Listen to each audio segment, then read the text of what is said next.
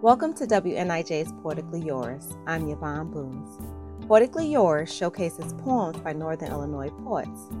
This week, Michael Lee Johnson talks about his experience with something some may call a past. His poem is entitled Heaven is My Horsefly. A common horsefly travels in my world, in my bathroom. It is summertime, lands on my toilet seat dines at Nicky's kitty litter box refuels. 23 times round trip, buzzes my skull, skins my head. He calls them shortcuts.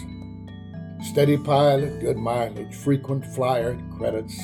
I swat his war journey. Splat, down, then an abrupt end. To hear that again, or to learn more about Michael Lee Johnson, just go to our website at WNIJ.org.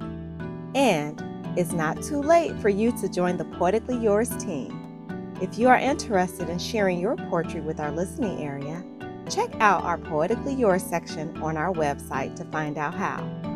For Poetically Yours, I'm Yvonne Boose.